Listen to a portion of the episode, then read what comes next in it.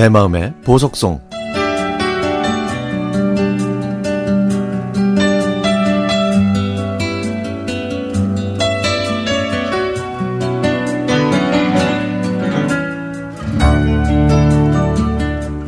서로 사랑해서 결혼을 했는데 살다 보니까 맞는 게 하나도 없는 저희 부부 복권 같아요.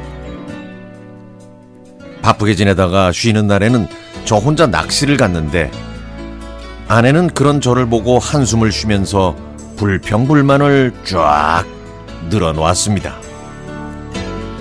다른 부부들처럼 아내와 저는 취미와 관심사가 많이 다른데요.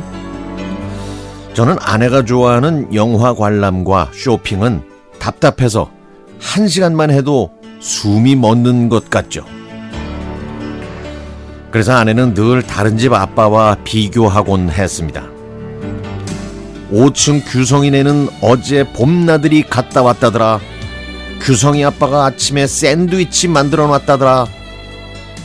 이러면서 저 들으라는 듯 큰 소리로 말을 하곤 했습니다. 하지만 저는 아내가 좋아하는 일들을 맞추면서 살 자신이 없었습니다. 그러는 동안 아내의 불만은 자꾸만 쌓여만 갔죠. 여보, 오늘 공원에 산책 좀 가요. 어, 목련이 얼마나 예쁘게 피었나 몰라. 남들은 꽃 구경 가는데, 아유, 나는 봄이 오는 것도 모르고 사는 것 같아. 어, 저, 나, 나 안 되는데. 저 과장님하고 낚시 가기로 했어. 또, 또야? 왜 나랑 결혼한 거야? 어? 그러면 혼자 살지. 남들은 아들 데리고 공원에 가서 같이 자전거도 타고 그러는데, 어? 애는 낳고, 나, 나, 나 혼자 키워? 나 이렇게 한바탕 소리를 지르더니 방으로 들어가서 문을 잠그더라고요. 뭐 한두 번 겪는 일이 아니어서 낚시를 갔다가 저녁 늦게 돌아왔는데 집안은 빈 집처럼 어둡고 싸늘했습니다. 집 안으로 들어가자 아들이 아빠 엄마가 하루 종일 울기만 했죠. 나 배고파. 라고 힘없이 말했죠. 제가 나가고 아내는 방에 틀어박혀서 울기만 했나 봅니다. 저는 미안해서 아내가 좋아하는 김밥을 싸서 아내의 화를 풀어주고 싶었습니다.